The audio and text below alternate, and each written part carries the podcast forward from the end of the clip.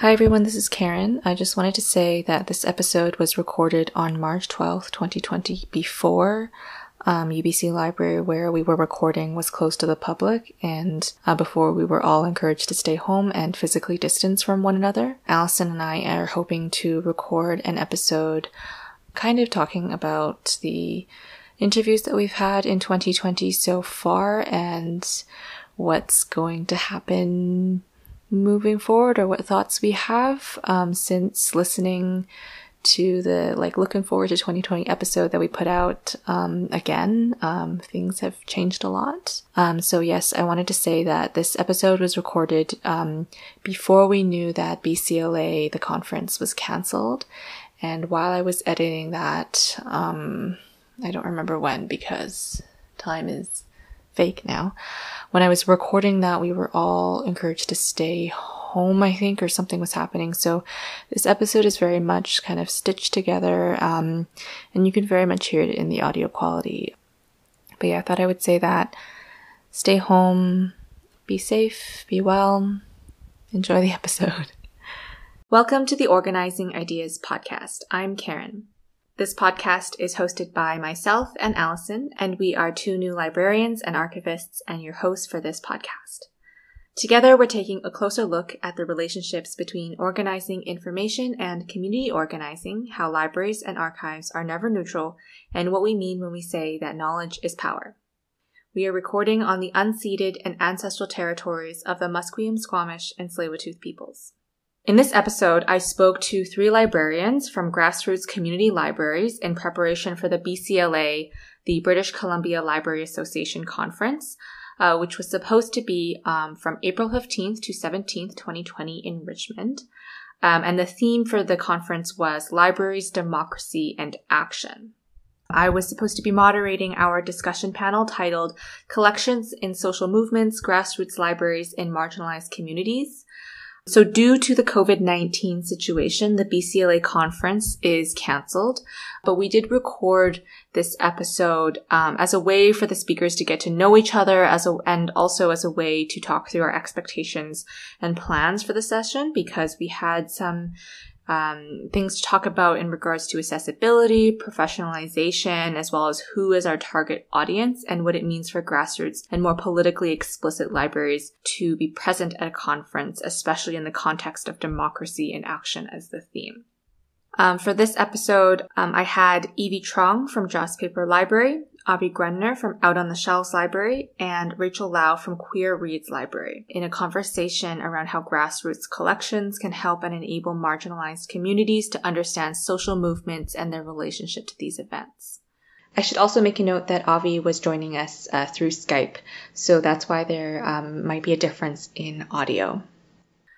So Joss Paper Library, or JPL, is a research collective focusing on self and independently published works centering around the Asian diaspora and works to build capacity to recenter marginalized voices. Queer Reads Library QRL is a mobile collection of books and independently published zines centered around queer subjectivity.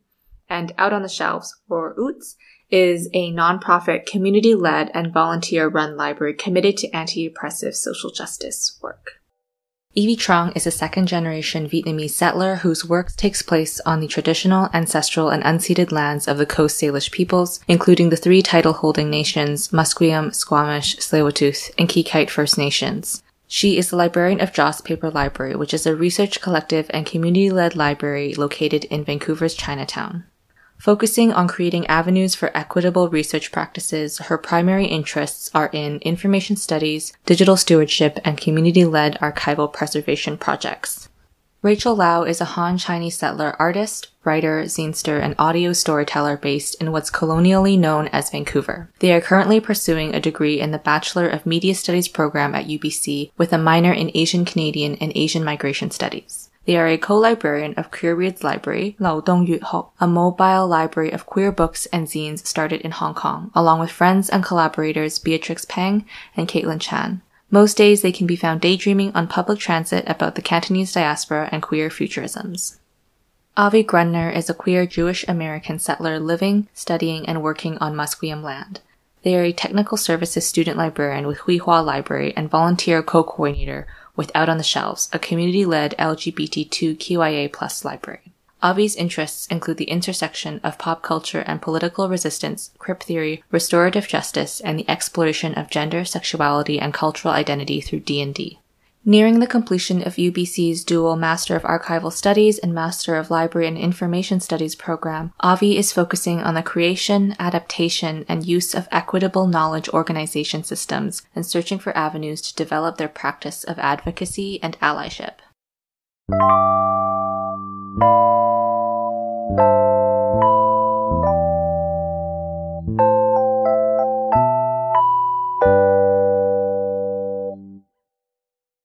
Cool. So maybe to start the conversation, is there anything else you'd like to add about yourself or any other introductory information about the organization you represent that you'd like listeners to know? I can start. Mm-hmm. I think something that's really crucial to mention about Queer Reads Library specifically is actually how we began. And so we began because the Hong Kong Public Library had banned 10 LGBTQ themed children's books and put them into quote unquote closed stacks in 2018. And so Beatrix Pang and Caitlin Chan, my friends and collaborators of Queer Reads Library, had started QRL in response to what had happened to not only say, you know, what is a library and what is allowed to be put into a library, but also to say, if you are not going to include queer people and narratives into the space of a library, the Hong Kong Public Library specifically, we're going to make our own. Mm-hmm. So I think that is an important note when thinking about the origins of QRL and how we began. Yeah. Hi again. Evie Trong. I collaborate with uh, Christina Lee, who is like a good friend of mine and who's been a community organizer and an urban planner in Vancouver for, for a very long time such a such a good friend of mine, and I think for me coming into JPL and the project that I do, like my my side of the story was that like I was studying English literature at UBC, and I always felt very like this this push to fit and conform into like this certain body of literature that I couldn't articulate my discomfort. And so it wasn't until I started working with artist run centers and different nonprofits around Vancouver and Chinatown where I was able to be exposed to like another like alternative literature to what does it mean to like be a settler or what does it mean to be a Canadian as a very specific uh, political project. And so resisting the kind of narratives that I've been uh, taught to embrace, uh, I decided to reject. and so JPL is like an accumulation of a lot of my interests as well as Christina's uh, into really embracing what embracing and redefining what diasporic literatures mean within the Asian diaspora and also embracing like a very alternative way of thinking about collections and um, literature and art and what is produced on a very community grassroots level. So, yeah. I've always been curious about yeah. the name of JPL because Joss Paper Library. Yeah, yeah, okay. because okay, like, I don't know where like when to like talk about Joss Paper Library. So yeah, okay, so for folks who like don't know what joss paper is so joss paper is like um, the paper that you burn for your ancestors. Uh, it's like really common in east and southeast asian cultures. And so the reason why we decided to go with joss paper library was because as people who are distinctly diasporic and who live in a colonial settler state what are the ways in which we also embrace our culture, but also it's tied to like our ancestors, it's tied to how we relate to our cultural histories and choosing to redefine that for ourselves within this kind of structure of like a library, right? And so Joss paper really being symbolic for our tied relationships to what we consider our homelands, but also where we are situated now and just kind of embracing that kind of that cultural practice So that's why we chose Joss paper. Yeah. Yeah, that's so interesting because like I can totally hear an auntie just giving you flack about like, oh, but it's related to death and Yeah, dying and like, like- why would you name something like that? But I also like I think from my perspective, like taking my auntie hat off, Yeah. I think like no, keep it on. um, I think that it, that's really interesting to say. Like, yes, we understand that Mhm. about you know the taboo around death in in Yeah. our cultures, but at the same time, like this is who we are, and this is what we think of it, and this is our you know new connection to this concept of Joss Yeah. paper and how it relates to our ancestors and our cultures, and so we're leaning into Yeah. that. And another, I think, important thing to kind of add about Joss paper too is that it's very, in its nature, an ephemeral object. And so, thinking about what we collect too, which is alternative literature, zines, and monographs and uh, artist works, there is like this kind of ephemerality around it too, just because zines are not dictated by publishing companies. They're dictated by what people want to express and talk about. And so, embracing again this idea like of ephemeral literatures, we found that really resonant in Joss paper as well. I like that a lot. Yeah. Thanks, You know, thanks, that's homie. You know? I, I really love that, and it kind of is hitting on these things that I've been thinking about lately with out on the shelves because we have this past self that was really rooted in the community on Davie Street and with the community center in the 80s, and then we have this kind of distinct other era that we're in right now where kind of students are leading the way with it and I do think there's something about that history that we're still trying to figure out how to keep connecting to it because a lot of the the motivation for keeping it going is this idea that we will like this generation is almost losing the connection with uh, our like queer history uh, and that community and kind of trying to like bridge the gap between those. Uh, I don't know if any of that made sense. Well, that makes sense with like different waves of like people taking ownership or like organizing certain spaces and yeah. Yeah, it also makes me think about, you know, Avi and Evie, what you're saying about sort of histories. It's making me think about how archives and collections operate in maintaining history or not maintaining history, mm-hmm. right? And so, you know, Avi, you're talking about sort of like queer histories and, and those, and those generations of like what work has been done or what we are talking about. And I think Evie, you're talking about like diasporic histories or like our ancestral histories mm-hmm. pertaining to especially like Asian cultures.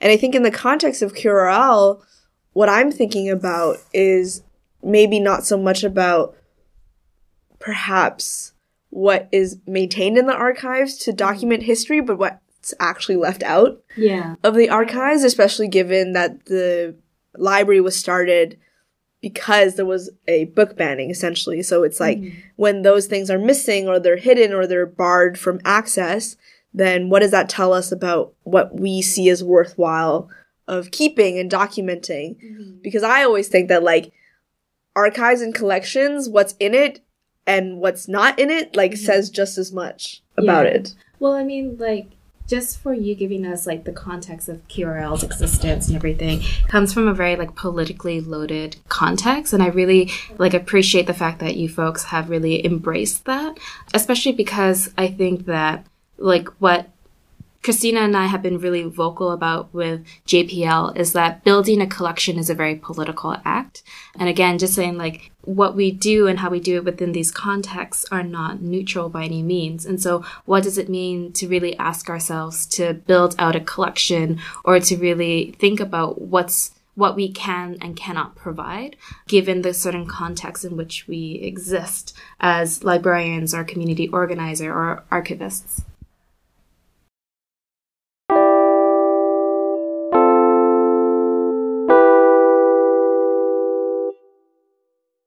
My next question was like, who is your library for? And my thinking behind this question, like with, you know, who are the communities that you're envisioning when you're building collections or when you're working on programming, or what types of materials you're collecting and what types of relationships are you working on, who you're working in community with, and why is it important that JPL, QRL, and OOTS are explicit about this. My thinking behind this is also the conference theme on democracy. And, you know, if democracy is for prioritizing people's voices, who are you thinking of? Mm-hmm.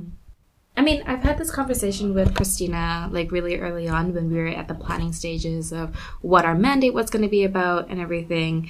And I am very explicit in saying that Joss Library is not a public library. It is a community library. And so you know, just thinking about what public libraries do and how they serve folks, you know, ideally for like very large publics, right? Like you be, it's hard to kind of really estimate like who you are serving, but you know, every branch has a very specific way of catering to certain communities, uh, especially in thinking about the demographics of like where you're located, where your branch is, etc. And then, you know, with a lot more capacity to serve folks in terms of like having physical space, having consistent programming and consistent funding, things that JPL or smaller grassroots community libraries don't always have the luxury of obtaining. So, you know, we have to work with not knowing where our space is going to be consistently operated from and thinking about what the funding models look like for us, oftentimes being through cultural services, through city grants, or, you know, just broadly speaking, the grant system, which is not easy to navigate at all. But, you know, thinking about what is a community, like Christina and myself, we've been a part of Chinatown organizing in various capacities for quite a bit over the years. And so we, we had this conversation about what, what we thought were the cultural gaps in our community and also thinking about what is it that we want to see. And so I pitched the idea of like starting a library just because it embraced a lot of the things that I wanted to see in Chinatown in terms of like being in a space where people can learn and also feel at ease, just like being in spaces that don't require us to to have capital as a basis of our relationships, right? So in terms of like not to say that like like businesses, a lot of businesses in Chinatown really do serve the community, but like in very different ways. And so for us, we wanted to take out like this context of like having to purchase something in order to be in a space, right? And so we were thinking about this library as a space where people can actively learn and engage with a body of work that we were collecting and thought was really important to us, while also having a space where people can just be, right? So really embracing that kind of like library model. Mm-hmm. But for us too, just being like myself, a second generation Vietnamese settler, I've had to really come to terms with what that identity means for myself. And I know that I'm not the only one having these questions or going through this process of learning and relearning and unlearning. And so the reason why we collect the things that we do is that I think that there's a lot of people within our community, within the Asian diaspora, who are really doing the work of uncovering what this what this community means, what it means to be impacted by migration, what it means to be to, to experience all the facets of like identity that we do and then centering that as a legitimate body of literature and artwork. So for us it's for people who not only make these kind of things such as like the zines and and the poetry and the chapbooks and everything but also choosing to really center that as the basis for uncovering what it means to be a part of this community I, I just want to take a moment to dead the idea that the shit we're saying doesn't make sense to people who are like oh. not cis men. Yeah. I'm just I'm just gonna say flat out right now, all the shit you're saying makes more sense than any other bullshit I've heard men say in like the past Think, three years. I, I think, like I. Do you want me to keep it? Like, me, like, you can I, fight me. I think I asked did that make sense was because like I wasn't prepared to say all of that, and okay, then I just no, was like, you know what? Let's just like lean in. I feel safe here, like talking yeah. with all you folks. Like, let's just get into it. I think also part of it is like, I think for me, what I'm learning and recognizing that it's when it's when it's the kind of work that we're doing on a regular basis and things that we're theorizing on a regular basis as much as it sounds like oh am i rambling a bit or am i having all these ideas? In reality we've got we've given it so much thought. Like we're constantly thinking about mm-hmm. these things. So what feels like rambling is actually like really developed and formed ideas about how we want to pursue our work the collections and also like how we want to think critically about the structures that we exist within. So I think everything that you've shared sounds really like thoughtful and something that you've engaged with for a while now and that is manifesting as Joss Paper Library. Yeah. And if I may, I, I want to jump on that and talk about the Mhm. audiences for Queer Reads Library and who we had so in mind. Interesting. Yeah, it's really, I think something that I always want to emphasize about Queer Reads Library is the mobility.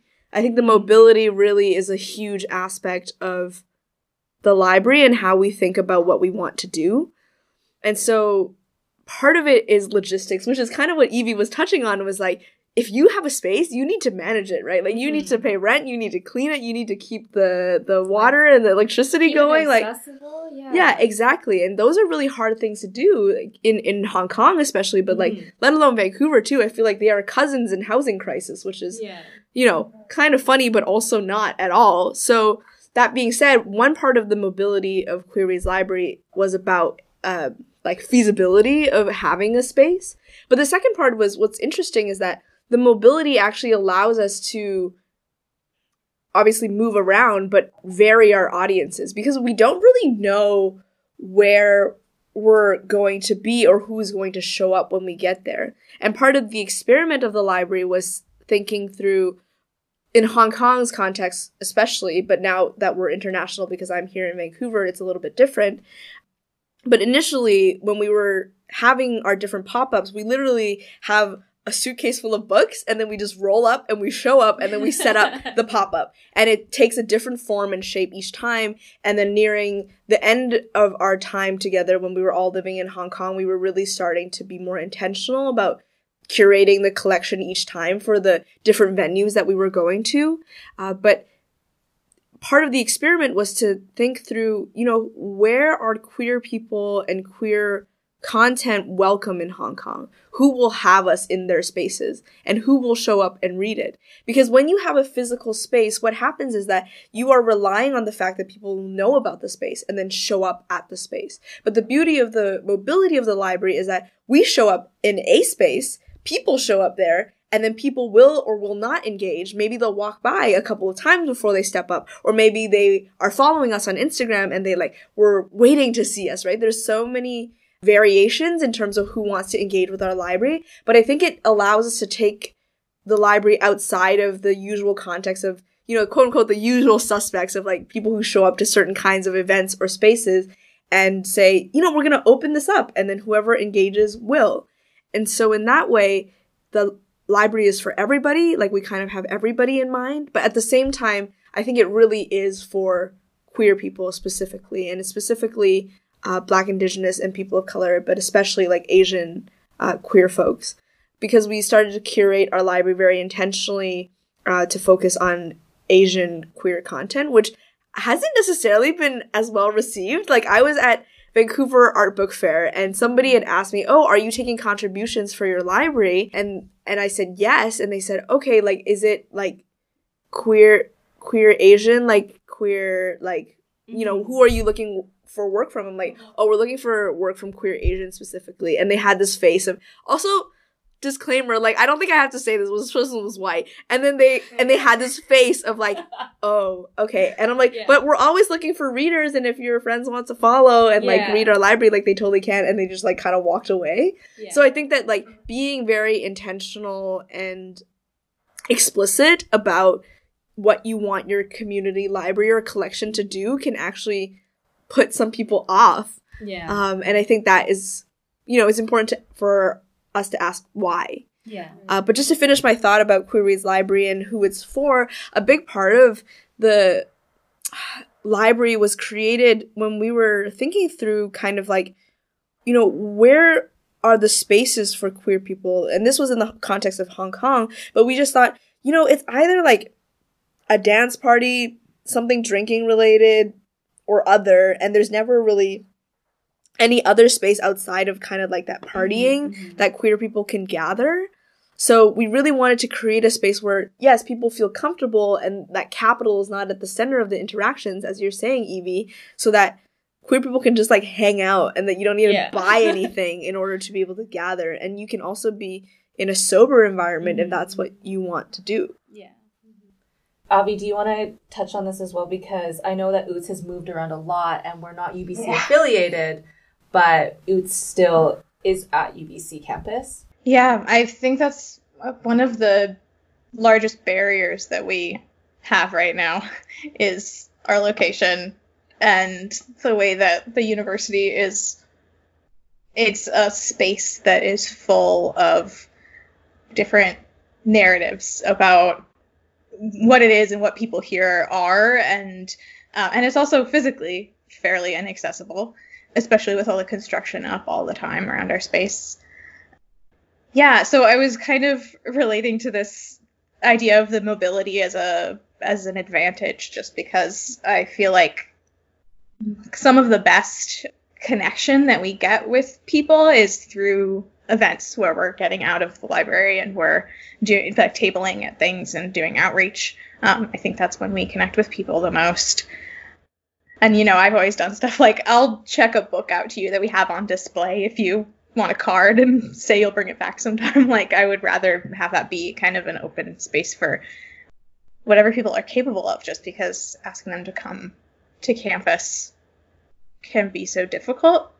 When I was thinking about this question, I really feel like there's a few different communities that we're trying to engage with in different ways. Um, and community is such a broad topic. And like you were saying about figuring out what a community is, I think it's especially difficult when there's so much discourse, I guess, around it just it, there's a, a, a, it's very easy to fall into the trap of of like just say the queer community and assuming that that means something when there's so many diff there's so many varieties of yeah like just just being queer doesn't necessitate like a community perspective. And i think that yeah it's kind of a weird default.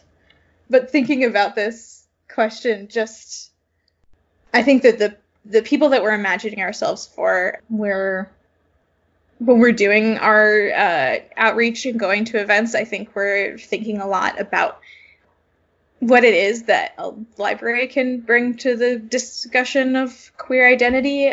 So, like when we're going to Pride, for instance, we're really hoping to be explicit about again like also what you're saying about your what you're collecting and whose voices you're trying to share and and uphold in your collection so we definitely have been pushing our collection our collecting to kind of go outside the boundaries of what we inherited if that makes sense basically i've been thinking a lot about how the library is trying to be a space for any queer person who wants to come and explore stories and ideas um, and also have that safe place. But it's also largely functioning as a space for supporting students, like uh, largely library students, who are trying to navigate what it means to be a part of these institutions and what it is to kind of dedicate yourself to libraries as this like imaginary of what that means. And and then also to have your own perspective and there's so many unexpected things that you encounter when you enter library school uh, and being taught all of these norms uh, especially by people who often you know position themselves as pro- progressive in one way or another, but then we're still told that like this is the bottom line of what it is to be in a library and to be doing a library. That can be really hard to adjust to to figure out how to push back if when you want to push back and I think that we are kind of the library ends up kind of being a testing ground for those things to say like here while you're still learning while you're still really exploring which hopefully we can continue past school. but like, here's a space to try something new um, and to be surrounded by people who are invested in the idea of looking through these things. So that's also, I think, a role that the library's been taking in the last few years. Yeah, I feel like as like I don't volunteer for Out on the Shelves, mm-hmm. but like as a library and archive student, it definitely feels like Out on the Shelves is a community for library students to challenge the things that we're learning and being taught in school. And I think that's one of like the pros of being on UBC campus. But then in terms of like who is the library for, like there's so many different audiences and I think Yeah. as a support and like as a testing, not testing ground, but like really as an, as an explorative environment Yeah. for students, I think it's a very constructive space. Oh, I'm I'm glad to hear that that's what people are thinking from outside the co-coordinating bubble. Well, you've been able to like work on that cataloging project as well. So I think that's really great.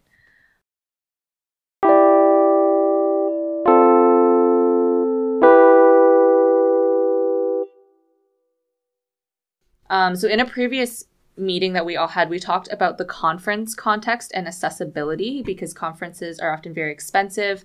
Registration can cost hundreds of dollars to cover uh, for booking space, catering, honoraria, which I think is good that they have.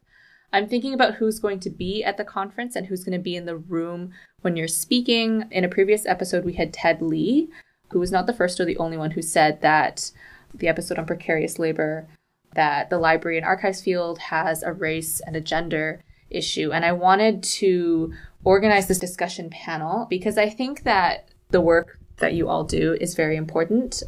BCLA director asked or said they were looking for more student representation in the curation process for the conference. And so I was thinking about what I wanted to see and hear. And the work that you're doing with Asian and diaspora and queer communities is interesting to me. And I think also really interesting to my classmates in school. So, what does it mean for grassroots libraries to be presenting at a conference at BCLA? And I think my question also relates to professionalization. And we talked about this previously with Evie as well, uh, what it means to do this work. And so, what is the work anyway? And why do we do it? What kind of barriers and challenges are there? And what kinds of opportunities are there? And for whom? And how do issues of cultural fit factor in? And I, you don't have to answer all of this. I'm just kind of hoping like something mm-hmm. sticks and speaks to you. yeah. I wonder if we can just because the the end is like really loaded, like the the Right. kind of last couple of questions. I wonder if we could center it back to what does it mean for grassroots libraries to be- presenting at a conference like BCLA? I feel like that that feels like a very grounded question to me that I feel like we can that we can speak to. we can speak to and discuss around. And I'm sure the other things will kind of Yeah. yeah. come up as we Mhm. talk about it. Yeah, because it's been it's been really interesting for me to be a part of like conferences. So like Karen, I, like again, like Karen, thank you so much for like considering our work as legitimate work because I think that oftentimes we like without the ALA degree, without like certain kind of degrees of like of or, or the markers that say that you are or are not a librarian are so artificial. and so like thank you for like tearing that down and inviting us to like speak at BCLA because it is like a very it, it's a it's a big privilege and to be able to speak about the work that we all do and then see that as legitimate work but then it's also been really interesting to like be undercut in certain ways too excited to be talking at BCLA. I was also invited to chair a session at ACA this year as well, just because uh, someone that I know is going to be delivering a paper there, and uh, she had asked me to chair the the panel that she was going to be on. And I think of it as such a wonderful privilege to be able to have these connections with people who see the value of community and grassroots work, but then also seeing that the structures of these conferences can't accommodate or won't accommodate the work that we do. So one of the things is that she said, she was like, oh, like it's really important that, you know, community voices are in spaces like this, but at the same time, I don't know if it's going to be paid. And if that's the case, like I literally can't, you know, take time from work for my day job to be able to chair this. And so I, I see this like being like a very precarious position where institutions, conferences, universities see the value of our work and yet won't actually fulfill that kind of promise or that kind of appreciation for the work that we do. And so it literally sometimes comes down to like dollars and cents, right? Like what can I actually give given the limitations of how I can be accommodated as a community organizer, as a librarian, as someone who's doing this kind of work. I had applied for a grant through BCLA and I had also emailed a follow up to be like, hey, I understand that this grant deadline is due already. Like, I already sent my application in. We really need this funding. Like, where are you in the kind of in the stages of reviewing the grants that you've put out? And I've heard nothing from BCLA. And so this is a little bit frustrating for me because again, being on the grant system and having to rely on these funds, we really need to hear back from these institutions. And if they really say that they want to support us, then they really need to deliver on what that looks like. And so it's just been a little bit frustrating for me to, you know, do the work of writing a whole grant. They did say that it was a low barrier grant. I understand that. I should have at least like gotten a courtesy rejection letter.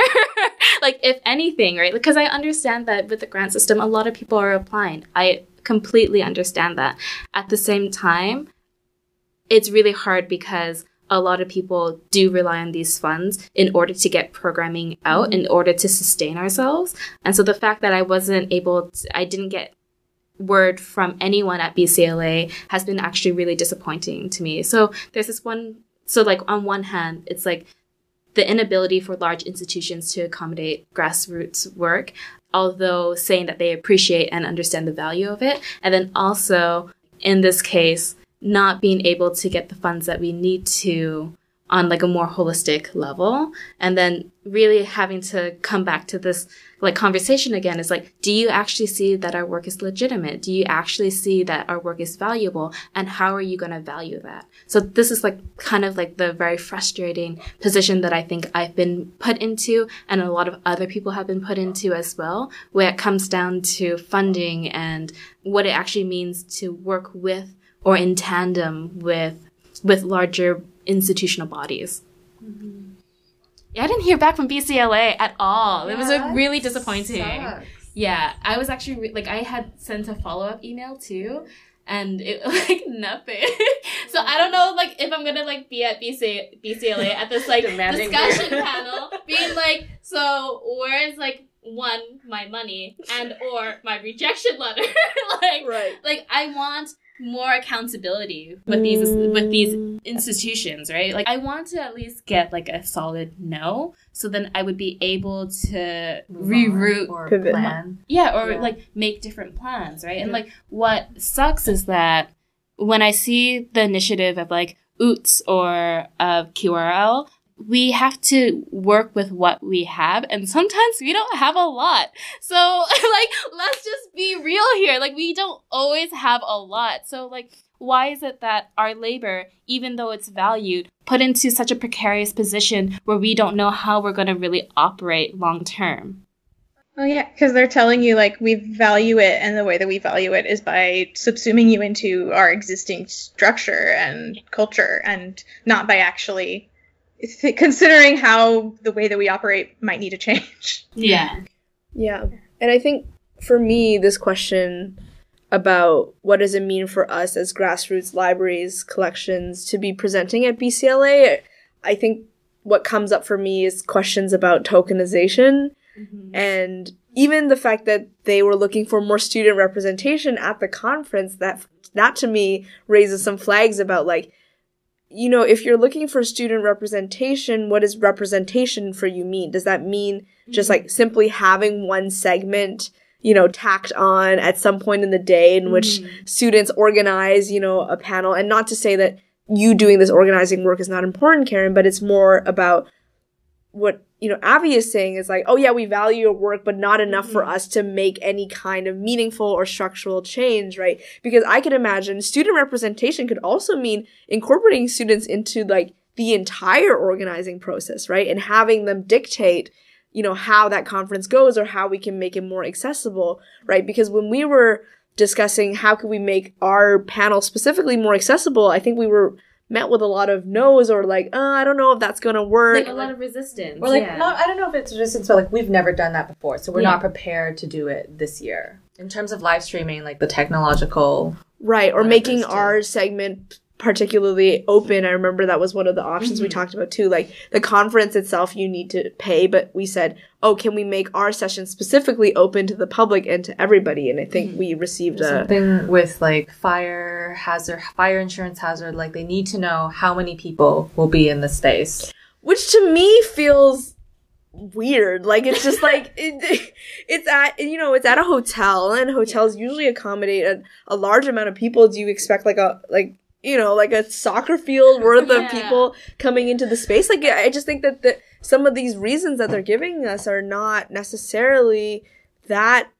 strong Yeah. like uh, yeah so yeah back to the idea of like tokenization is that like yes they value our work and i think that the work that we're all doing is really important and i really a- admire everything everyone is doing here but it's the question of like are the people who are going to be at the conference do they see us as the same or is it just going to be some segment where like oh well that's nifty. Okay. That's cute. yeah, I can't wait for the lunch portion of the conference because I'm kind of falling asleep a little bit. And like Yeah. and then go back to the libraries or the institutions that they're working for and do and and you know do as they have always been doing already which has so many problems and the reason arguably the reason why organizations like us exist. I mean i could say that for for qrl for sure is like mm-hmm. yeah there was something Yeah. really really wrong about what the public library was doing and this is why we exist. So i think one of the things that i'm really concerned about is is is being tokenized and not actually having our perspectives valued. But at the same time i'm hopeful and i want to say that like maybe this will really change how people think about libraries and what they can do and hopefully that will enact institutional change but yeah, I'm always so fraught about this idea of legibility and making ourselves legible to institutions. It's like, what's the point? Like, is it actually going to serve us or is it Mhm. just being subsumed into the institutional structure and that we actually just can't rely on Yeah. um, making ourselves legible to institutions because it might not actually spark change? Mm-hmm. Yeah, one hundred percent. Um, Yeah, I think yeah that that is really my main question is just like why are we here and what are we doing and who's gonna be listening to us? Because on Yeah. one hand, like I want to hear from all of you, but then I'm also conscious of who will you be speaking to, and Yeah. Oh and also like why is it important that you speak in a conference? Right. Is is speaking at a conference sort of like the height of what we could be doing want- with their I don't think that's true. I- I don't no, think I don't think so either. I think it's just like, oh, BCLA, that's cute. I think it's very- I think it's very Like, problematic if we're Turning the tables, you know. no, well, like I like I don't think I don't think BCLA or like being at look not BCLA specifically, but like conferences more broadly speaking. I don't think that should be the marker of one's professional life, and I don't think it it, it is. But And I I think, think- it is for some people. like for, and i and i understand that right but then at the same time like just seeing the way that people have are just doing the work and really centering their communities that i think is so important. Like i don't think we invest time and energy into our community so we're like oh we can present at a conference now right? Like no but you know some academics do do that right? And what happens is that they don't really build any meaningful relationships within the community and in turn the community isn't always going to be trusting of you right? So like for me like it is a privilege to be able to like speak at speak at conferences so I can tell my parents and I'm like, hey, I do real library work, you know? like but like at the same time, like I also know that I also know what my priorities are and my priorities is like is JPL asking the kind of questions that we want to forward within our communities? Are we supporting the people who are already doing the work? Are we going to be able to build a platform for everyone to build upon, right? Because we're again like I don't want to create like this or enable this kind of culture of overworking, of being competitive, of being XYZ because it's already so hard to exist in this world. and so for me, I just feel like again, it's it's it's nice, but then I also don't think being ALA accredited is the marker of being a librarian, right? It's like it's thinking about the communities you serve. Do you really know the people? How are you centering your work with the people that you're choosing to center, choosing to be in community with? And I, I say this a lot in terms like these days in terms of like I'm choosing to be in community with you because community is a very active term. I don't think it's a passive marker of belonging. I think it has to do with how we invest our time with each other and are we building these relationships. And so I think that it's important to break the models that we're told to conform into on a professional level. And I understand why they exist. But then at the same time, I also don't want to be stuck in this very insular world where we think that we're doing the work by attending conferences. That's not the point. And so, like, again, just embracing like the work that we are all doing and also Karen, your perspectives. Like I appreciate that because I know that I don't have to fit into a particular kind of model to present. You are actively choosing to make space with and for us. So I think like that's kind of my perspective coming into BS- BCLA and just conferences more more generally. Yeah, and, and what you're saying, Evie, reminds me of this sort of I don't know if you folks heard the phrase before of like living off of the movement rather Yeah. than like living for the movement. It's Yeah. just sort of like you live off the movement by like getting paid for like speaking engagements and like going to conferences and you're like not really living to like change things. You're just living to like keep talking about Mm-hmm. changing things, which is what you're saying of like doing the work is not just going to conferences and community and talking and preaching to the choir. It's like that's not actually doing the work. And and what you're saying, Evie, also reminds me of something that a good friend of mine had said, who's also a community organizer, a Korean diasporic community organizer. She said, you know, something that we really need to think about when we are granted the access and privilege of being in institutions and being proximate to institutional privilege like these mm-hmm. conferences and being able to speak at these conferences is how is that distancing us from our communities? Mm-hmm. And who are we who will we become by the time that we exit these institutions? Mm-hmm. And i think that was something that really struck me when she said that of like okay then the question becomes how do we maintain our connections to our communities and how do we stay accountable to them and serve them and do the work despite being in these institutions and i think for me the answer to that question is how can I be in these institutions, redistribute the resources that have been unjustly barred from communities, and then get out? and then take no, but yeah. yeah, and take and take all the things that I've learned and then bring it back to my community. Yeah. And if there are things that my community say like this is not gonna work, this is like super institutional of you, then be like, Mhm. you're right. I have lost sight of that because of my time away, and Yeah. you know, you know, you know what's best, and It's- so it's being responsive to the communities that you serve and being able to be flexible. Yeah. So I think for me, that's kind of what I'm thinking about with BCLA is like, you know, how can I like say my piece Yeah. so that hopefully it resonates with some people, you know, sticks to their brains. But ultimately, okay, what can I learn from this conference? Because we've been granted the privilege of being able to attend the other sessions. And so for me, it's like, okay, what can I take from these sessions and then mm-hmm. get out and then bring it back to my community? Like, I don't really care about being at the conference, like, oh, la la. Like, I was at mm-hmm. BCLA conference, like, What I appreciate about you saying that is like it's your community that keeps you accountable. And so that I think recenters the work and like asking ourselves like what is it that we're doing and why. So I really appreciate that. Yeah. Again, I just feel like like agreeing with what you're saying. Yeah, the the idea of the community holding you accountable and also trying to hold the professional library community accountable to kind of a greater inclusion, which is not my favorite term.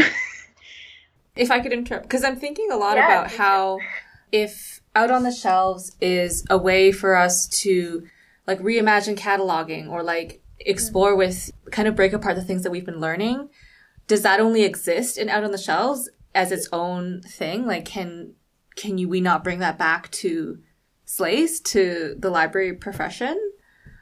yeah, I, I want to be doing that. I hope so. I think it's been very helpful. We've been doing a lot of work with Dr. Bullard as kind of a uh, in between between the school and the library.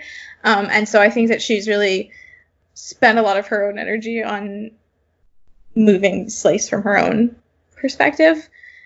But I'm also hoping that, yeah, that the people who are a part of Out on the Shelves will be going into their professional lives with kind of a, a more expansive perspective of making sure they can make their own changes or can can try to connect to their own communities wherever they land.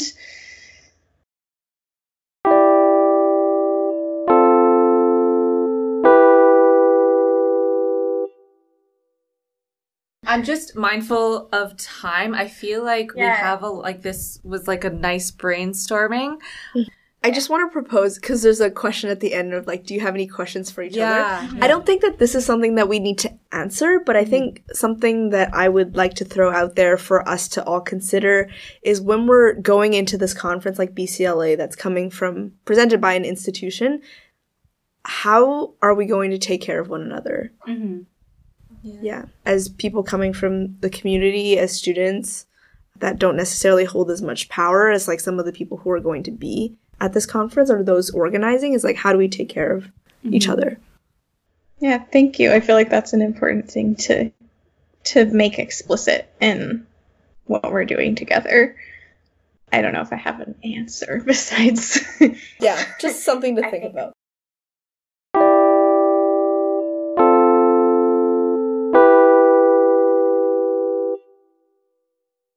As of right now, mid March, we're not sure what's happening with the British Columbia Library Association conference on democracy. There were a lot of questions I had that we didn't have time to get to with this episode, such as talking about limitations to democracy in collections and how race and queerness are implicated in these discussions and ideas of democracy, you know, especially when we talk about access, equity, inclusion, and well-being.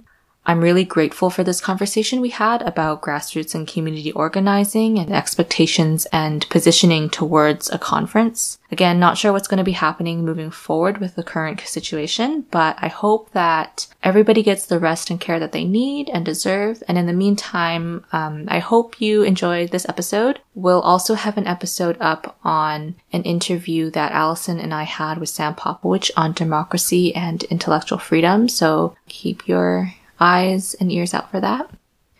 To find these folks on social media, Avi is obviously, so um, A V I underscore O U S L Y Y. And Out on the Shelves is Out on the Shelves on Twitter. Evie is Evie Truong, Y V Y T R U O N G. And Joss Paper Library is Joss Paper Lib, uh, J O S S P A P E R L I B on Twitter. Rachel is Rachel Lau on Twitter, um, spelled H A C H O L A U. And Queer Reads Library is queer underscore reads underscore library on Instagram. And we can be found on Twitter at Organizing Pod. It's organizing with a Z and not an S. Our email is organizingideaspod at gmail.com and our website is organizingideaspod.com www.wordpress.com, where you can find links to things and resources mentioned, as well as transcripts to the episodes. Bye.